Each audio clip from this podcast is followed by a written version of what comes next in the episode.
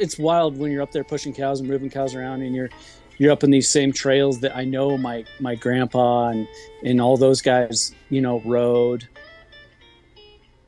Good morning, everyone, and happy Thursday. I'm your host, Harley, and this is the Ranch Collective podcast where we talk with Western industry professionals to share, educate, and give a platform to those inside the industry and to give those who are outside of it a look at the day to day by having real conversations with guests. If you're new here, welcome. If you've been on this journey with me for a while, welcome back. I am here today with Kyle Monger, who's a fifth generation rancher in Colorado, and we are getting to know him just a little bit. Um, this episode was really, really fun, and Kyle's actually my last guest for season five, so it'll be this week and next week, and then we are out of here for season five. So, without further ado, here is the interview. Hey, you guys, it's Harley. I'm just hopping in before we start the episode to tell you about my other business, Polich Company, and our retainer packages. So, Josiah and I co own a photography business where we partner with other small businesses, advocates, and influencers to create social media content. Recently, we decided to develop retainer packages for our small business customers who need photo content on a regular basis but don't have an in house photographer. As you all know, social media is a huge part of growing your business and increasing your brand awareness, so fresh content is important. We are currently offering one, three, and six session packages with different time choices. You'll get high quality, professionally edited photos in unlimited locations, and a phone or Zoom planning session so that we can make the most of our time together. For more information and pricing, please head over to our social media at Polich Company, that's P O L I C H Company, or click the link in today's episode notes. I am Kyle Monger. I am a fifth generation cattle rancher here in Northwest Colorado. Um, yeah, we run a commercial cow calf operation, a, fa- a small family operation, and um, we raise the beef and we do um, all our own hay and irrigating and um, yeah, just trying to keep the tradition alive. So yeah. Love it. Welcome. Thank you so much for coming on. I'm so excited to have you. yeah, I'm um, excited too. I'm a big podcast fan, so I'm I'm always happy when someone wants to chat. So that's awesome. Yeah. Thanks for having me. Yes, you know what's really funny is I was actually talking to my fiance about this. Is I love podcasts. Like I consume probably close to 40 hours of podcast media every single week, right? Not related to my own podcast, like just listening to other shows, right? And um, I can't do audiobooks. I hate audiobooks. I I hear you. I don't know what it is. Maybe we're just too young and I'm not that young, but I feel like my parents have been listening to audiobooks. Like my dad constantly has an audiobook and he figured out how to like have the library on the phone so he can listen to audiobooks like all the time, but I've never. I mean, I'll listen to them here and there, but yeah, podcasts are where it's at. Podcasts are, especially for a rancher or someone like me that's usually by himself in the middle of nowhere or sitting in a tractor somewhere. Like podcasts are, I don't know what I would do without them. I they are, they're amazing, amazing uh, to have for sure. Yeah, well, and I love I love books. I love to listen to music. I just hate audiobooks like with a passion. yeah, no, I hear you. I know. I've I like to read too. I wish I read more than I do. And but yeah, there's there's nothing like actually, you know, reading like reading out of a book. Um, but yeah, I'm the same way. Podcast it's just you can get a lot out of a podcast, I feel like, and it can change your whole mood and your whole your whole vibe. You know, I listen to a lot of comedy podcasts, so that's I I I hear you. I'm always laughing like for no reason. I'm just like out there in the tractor, just giggling to myself, like, there's Kyle, he's crazy. I do a lot of um, true crime podcasts, which let me tell you, when we were living on the ranch, I used to listen to a lot of true crime because I commuted an hour and a half each way for my job. And um, getting home at like 11 p.m. onto the ranch where I have to get out of the car, open the gate, drive through, get back out of the car, close the gate. There's no one around because it's the middle of nowhere. Yeah. Um, listening to true crime podcasts for an hour before you do that about how people just like get murdered is not it. yeah, I would think that would freak you out. Definitely. I don't know if I, I'm pretty good at freaking myself out too. I don't know if I would like that, that either. That's yeah. yeah. I just switched to something a little bit lighter. yeah. Yeah. You might want to listen to a comedy podcast or something for sure. Um, yeah, no, I actually this year, uh, have challenged myself to finish 75 books for the year. Um, it's been I used to read for pleasure a lot and then kind of stopped once I became an adult and got busy with life stuff and haven't like picked up a book for fun in like years until last year. And this year I was like, I'm gonna finish 75 brand new books. Rereads don't count, nothing like that. I am a third of the way done almost. I hit 22 books today. Nice. Hell yeah. yeah. That's awesome. Yeah. Right on like I said, I, I wish I could read more, but I it seems like the only time I have time to actually read a real book is right before I'm going to bed, and it seems like all it does is just help me. Like I'll get like two pages in, and I'm like, I can't keep my eyes open anymore. I'm not like retaining any of this because I'm just thinking about shutting my eyes and going to bed. I'm like, this is a terrible time to try and like concentrate on reading a book because it just I fall asleep. But yeah, anyway, trying. All right. So you mentioned that you are a fifth generation rancher. Can you tell me a little bit about your family's history? Yeah. So, um, like I said, Northwest Colorado, uh, based out of the Yampa Valley here. Uh, Steamboat Springs is kind of the nearest big town that most everybody has kind of heard of Steamboat Springs. It's a world class uh, ski resort, so a big tourist destination. Um, yeah, a lot of people come to ski and and uh, recreation's huge. Um, but uh, yeah, my great great granddad homesteaded um, here in Routt County, which is our county. Uh, I think the late 1800s, and uh, you know, just yeah, started from the bottom basically. I mean, did a little bit of everything. Had sheep and cattle, and um, I was a hard life, you know, crazy life back then, living through. Uh, was it the Spanish flu or the? I mean, there there was I don't know. You could go into a whole podcast about just all the hardships that those guys dealt with. Um, but anyway, through that, my grandpa was one of five or six children, I think, and uh, kind of kept the thing going. This is not the current ranch we're on. This is the original uh, big, my my main, you know, the the family families uh, operation, and uh, yeah, it was uh, hard life back then for sure. But anyway, he he was in uh, World War II uh, when he came back from World War II. Met my grandma. I think I don't know how they met. I think they met at a dance in California. You know, it was a crazy time back then. Like you met at a dance once. You know, they saw each other once, and then they were pen pals for like a year. I believe is how the story goes. And then when he got off the ship, it was like, all right, you're coming with me. We're going to the mountains. We're getting married. We started having kids. I mean, it's just like, I you know, that's how it was back then. Yeah, I think about that a lot, and I'm just like, because my grandparents something very similar happened. I think my grandfather met her. It was like the week he came back from the war. He fought in World War II also. He like met yeah. her and then they've been um like they were together the whole time after that. And I'm like, you really just meet somebody once and then you get married. Yeah, I know. It's just a crazy, crazy time. I but I I mean I guess that's just how you did and you know, they were together um you know, forever. So yeah, it's uh, anyway. They had five kids, and my dad was one of them. And um, my dad kind of went off and did his own thing for a little while too, but knew he was coming back to uh, to run the ranch or have cattle. And um, so the place we actually have now, we've had for about 25 years.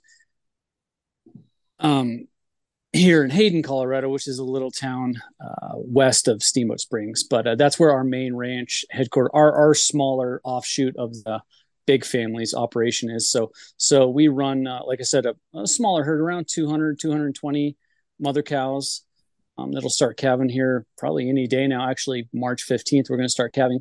And um, yeah, so that's kind of what what we do here. Um, my dad kind of started all that out, and uh, yeah, we're just keeping it going, keeping it going, basically. So yeah. That's really cool. My I think it's really cool just like the generational stories that kind of come from multi-generation operations. I don't have anything like that in my life because I know I don't know how many generations back I'd have to go in my dad's family to find farming or ranching. I know in my mom's it's my grandfather's parents. Um, and they moved to California right before the Great Dep- Depression, or right around the time of the Great Depression. So, um, yeah, so yeah, so it's really, really interesting always to like hear that there's families that have just stayed maybe not just right on the same land, but certainly like in the same area, and it's all just been passed down generation to generation. I think that's so cool.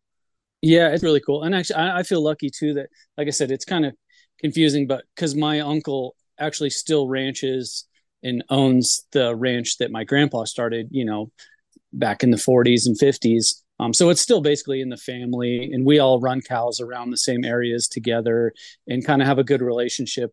Um, even though we're not, you know, we're our own operation, they're kind of their own operation, which my cousins are taking over now too. And so it's cool to see younger-ish generations like us uh, keep it going, and, uh, and so I can still be around the old homestead and and be up in that that area that you know passed down from generation to generation and. Uh, yeah, it's cool. I, am like my sister and I, we still own my grandpa's brand, so we're able to kind of keep that going, and that's that's really cool. It's actually his initials, so it's it's kind of a cool thing to, you know, and it's it's wild when you're up there pushing cows and moving cows around, and you're you're up in these same trails that I know my my grandpa and and all those guys, you know, rode, you know, long long time ago. It's I don't know. There's a weird connection. I always kind of feel like this guardian angel or something when I'm up there. It's just it's really because it's on the side of these crazy mountains and just like the most gnarly, desolate terrain of just sagebrush and rattlesnakes and just like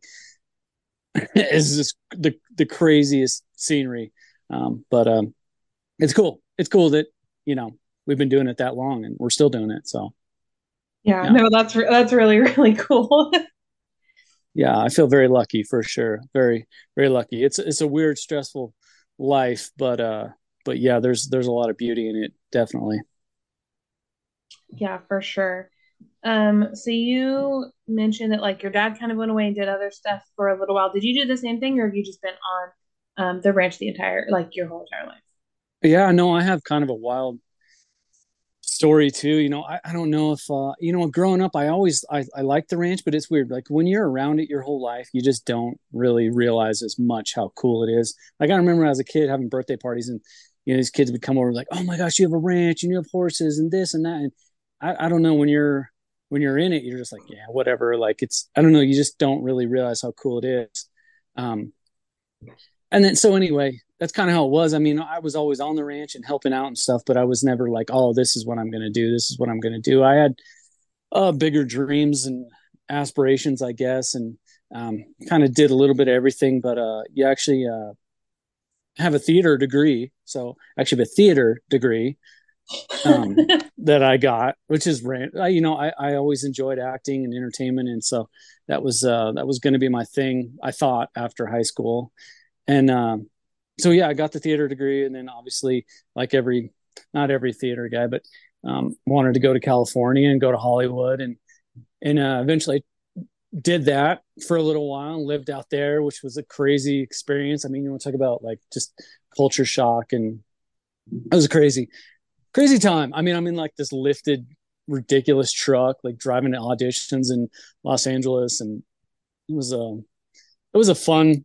experience but I realized pretty quickly that that that wasn't the life for me, and that wasn't what I wanted to do. And um, yeah, like kind of like I'd said earlier, it just really made me appreciate home and appreciate animals and being outside and and uh, just basically the ranch. So it was a great feeling knowing once I was done, you know, kind of pursuing that dream that I could. And my dad was cool too. He said, "Well, you know, you can always come back to the ranch. You can." That was always because it was tough to leave. I mean, Colorado's not that far from California, but it's pretty darn far. And that was a, you know, it's kind of a big deal. I didn't really know anybody out there. My cousin kind of lived out there.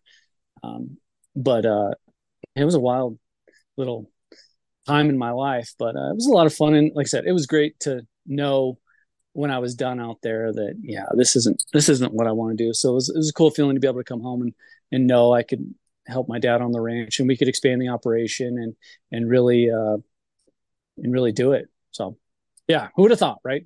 Theater major. well, that's really nice that he always had like a, or it sounds like he had like a, when you're ready to come back home, you can attitude. Because I know sometimes kids who want to leave and want to like experience something different, maybe they're not necessarily welcomed home that way.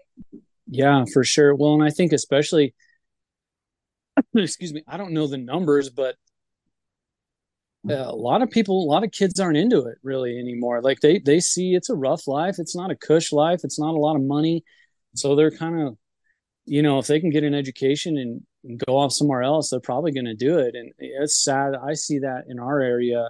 A lot of these old ranches are getting sold, and and a lot of the reason the kids just don't want to do it. Like I don't know whether, and I'm not sounding like old man, like all these kids these days, but it just, I, I don't know, maybe it just doesn't appeal to a lot of people, which I get. Like I said before, it's not an easy life. Um, so it's kind of heartbreaking to see a lot of these old ranches are getting sold and and divided, and and uh, you know the kids just don't want to take over anymore. So yeah, it's a weird feeling. Yeah, well, I was actually talking to a friend of mine about this. Her and her husband are um, in northwestern California, and they're just kind of getting their operation started. And she was telling me when they were looking at their biggest issue is like finding um, affordable land to lease for their cows. Like right now, they have like a, I think they have a couple acres, so they've got like their handful of cattle on their own land, but they would like to be like rotational grazing them, or they would like to be able to have more cattle, right? And I was like, it would be so cool if there was some way to hook up like young people, like people who are, you know, under 40 who really want to get into ranching or farming or whatever with older families who have those ranches, who have those that knowledge, who want to pass it down but don't have anyone to pass it down to. How cool to be to hook them up so that way they could, you know, take over, like help the land stay in farming hands or stay in ranching hands. Because a big problem I know for like young people is being able to find and being able to afford the land, even if they that's like their dream, they can't afford the land to do that.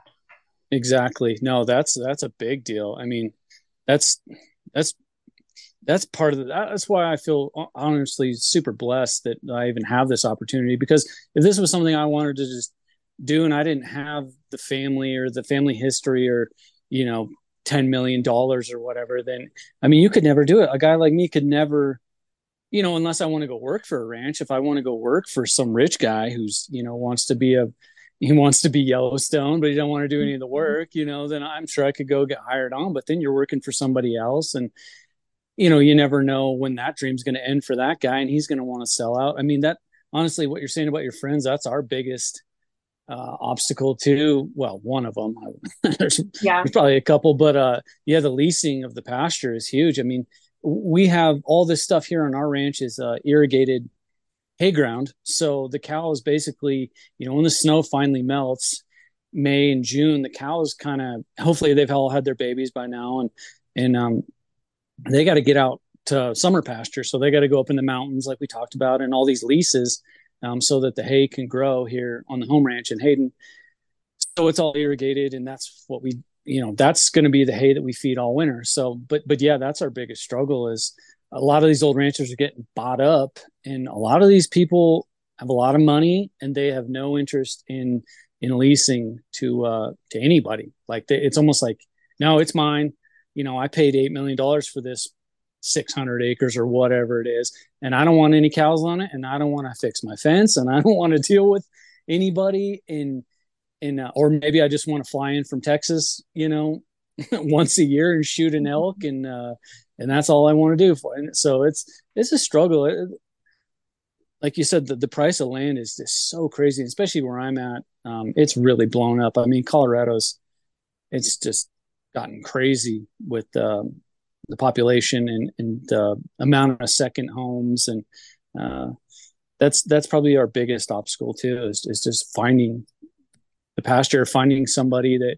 you know. In a lot of these places, we're leasing old ranches you know even if say, say there's an old couple that maybe they sold their cows years ago and they still live on the ranch and they still want to do ag stuff but they don't want to run the cows so they'll lease to us and that's awesome but eventually they're getting older too where you know maybe they want to move to arizona or whatever and so they're i can't blame them you know you right. you paid $400000 for this amazing working ranch back in the 90s or whatever. And now someone's offering you 8 million dollars or 5 million dollars or whatever it is you know it's like that's hard to turn down and I get that. But man it's it sure makes it hard for someone who does want to work the land to to keep it going. Yeah so where I live um, used to all be ranchland I live in central Texas about 30 miles north of Austin. Um, and they're still like cows next to my neighborhood. So they're still very much like ranch land out here. And it's all being bought out for subdivisions. We live in one of them. Like yeah. it's I'm like watching how fast everything is growing here. I know it's happening like maybe not like, you know, your neighbors, but I certainly in your neck of the woods, it's happening near where Josiah's parents grew up. Like it, the urban sprawl, it's exploding. oh yeah, for sure.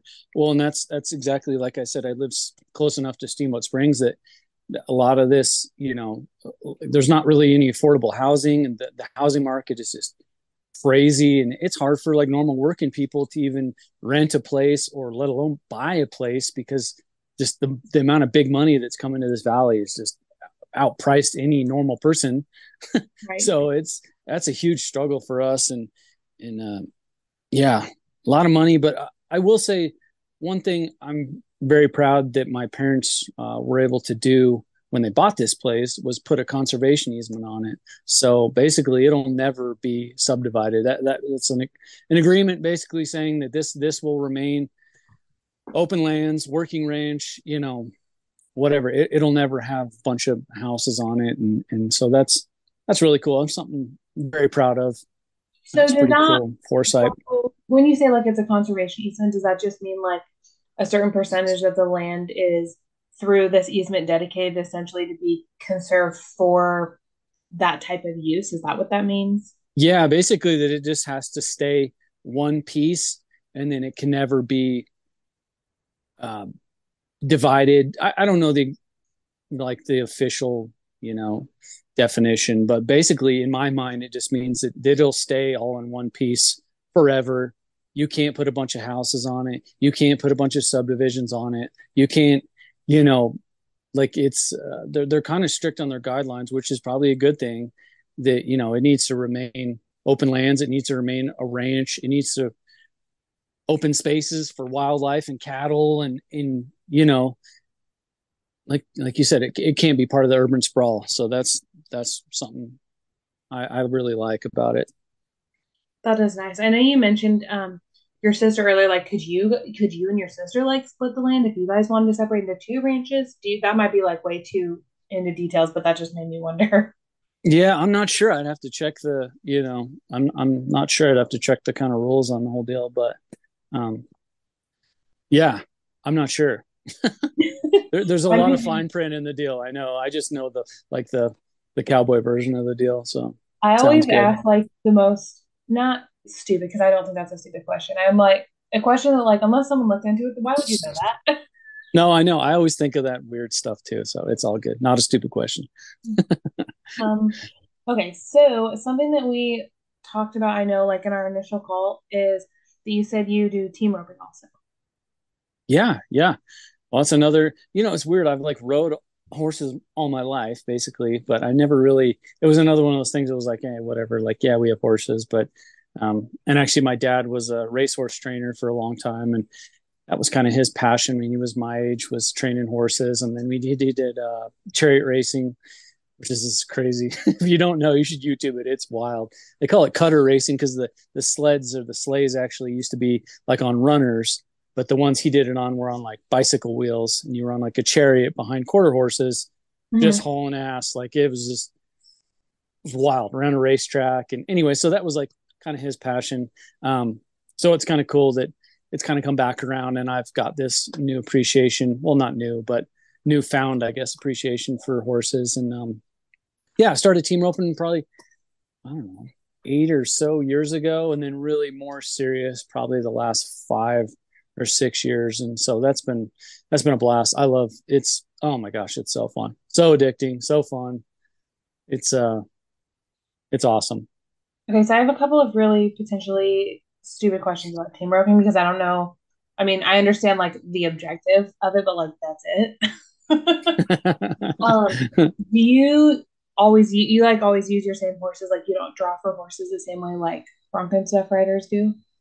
Yeah, no, you're using the same. You're using your own horse. So, and they're all super trained, and and uh, so you're either a header or a heeler. You know, so you either rope the horns and and turn the steer off, or uh, you come in and and catch the hind feet as a heeler. So it's just a timed event basically, and um, you know, obviously, there's a lot more to it. There's five brains, I think was it one, two, three, four, five brains. Yeah, five brains all together working. You know, to try and make one timed fast run. Um, but it's a lot of fun, super challenging, a lot of horsemanship involved, a lot of, um, a lot of hard work. Really, it's it's been uh, incredibly discouraging when I started team roping, and then it's funny how like little light bulbs go off in your head, and you're like, oh, okay, oh, I get it, oh, I get it, and um, you know, it's fun to progress a little bit, and and uh, you know, just enough to keep you like super into it and super obsessed with it, basically. So, and it's something you can do forever. It's pretty wild. It's pretty wild when you go to these jackpots and you see these these old dudes, you know, tied on with blown up shoulders, and they're they're just and it's it's an awesome sport. Bunch of good people too. Uh, really great people that I've met team roping. So that's really cool. I well, I don't. I've never participated in a rodeo event, but I like to attend them. They're really fun. yeah, yeah. No, it's cool. It's cool to be involved in rodeo too, and I think rodeo is a huge um, part of kind of promoting the Western way of life too, and it does a great job. And you know, I think basically all of us, whether you're ranching, farming, rodeo cowboys, whatever, like we, we all uh, need to do a little bit better job of coming together and really promoting and, and telling our stories and and um and getting that out there basically. Yeah just what we do and why we do it and why it's important and and why it's important to keep it around too so yeah. I feel like may and this is maybe just like my take from like the people that i've seen on social media because a lot of the people that i know in real life are different but it seems like there's a lot of oh well i rodeo and i don't do anything on a ranch or like oh well i'm a rancher fuck them rodeo guys like stuff like that. It seems like there's a lot of that when there should shouldn't be. There should be more of like camaraderie around. Oh, totally. yeah. No, it is funny because I remember somebody before I started roping, somebody was like give me crap about like, well, you don't even team rope or whatever. Like it was almost like you weren't a cowboy unless you team roped. And then like the more now, the more I'm around all these team ropers, I'm like, these guys, like you can be a, a team roper and not have anything to do with a ranch or ranch cowboy stuff. I mean, don't get me wrong, a lot of it goes hand in hand. And a lot of a lot of ranchers or farmers or whatever are cowboys, are team ropers. I mean, like it can go either way, but it is funny that um, there's. I mean, you can live in the city and be a team roper. That's kind of why it's so cool too. To me, is I mean, you can be, you can live in town and, and still team rope and and uh, win a lot of money and that's what's crazy now i feel like the sport has just exploded i mean it is we went to las vegas in december i can't remember what the uh so there's all different categories and in divisions and depending on how good you are or whatever um but the money is just insane right? like the Ariat world wow. series of team roping which is what we roped in i think the total payout was like 14 million or something throughout all the divisions you know it's yeah. not one roping but I mean, the money is like life changing money that normal people like me can rope for. It's it's really cool to see, you know, just in the small amount of time that I've been in the sport, just how big it's gotten and how much money. I mean, the horses are expensive. The I mean, it's not a cheap hobby no. sport, whatever you want to call it, but but it can be it can be very lucrative um, if I you if you do it right. I think that's one of the actually most wonderful things about rodeo is that it and realist I mean obviously you have to have the money for like training and stuff like that and the time and access but really anybody it's anybody's game especially when you start talking about like stuff like bull riding or bronc riding or um, running barrels and stuff it, it really could be anyone's game especially when you get like to the levels like when you're talking about like at the world championships yeah, no, for sure. Well, it's pretty wild. I mean, because so we're in Vegas at that at the World Series of Team Roping, and I mean, there's thousands and thousands of people that travel from all over to come do it. But at the mm-hmm. same time, the NFR is going on, mm-hmm. and so you have these open ropers, the best in the world, competing at the NFR. Well, there's actually more money to be made, to be had, to be won um, from guys like me who are you know just mid-level guys, beginner guys, novice ropers, weekend warriors um, I mean, we can win just as much money, you know, if you do good that weekend or that day um, as the pro guy. So it's pretty wild to see where the sport has come. Um, I mean, the, the fees are pretty high, but you can win a lot of money. So it's, yeah. it's a lot of fun. Thank you so much for listening today. If you enjoyed the episode, please feel free to connect with me on social media. It's at Ranch Collective Podcast on Facebook and Instagram, and subscribe to the podcast to get new episodes as soon as they're released. See you next week.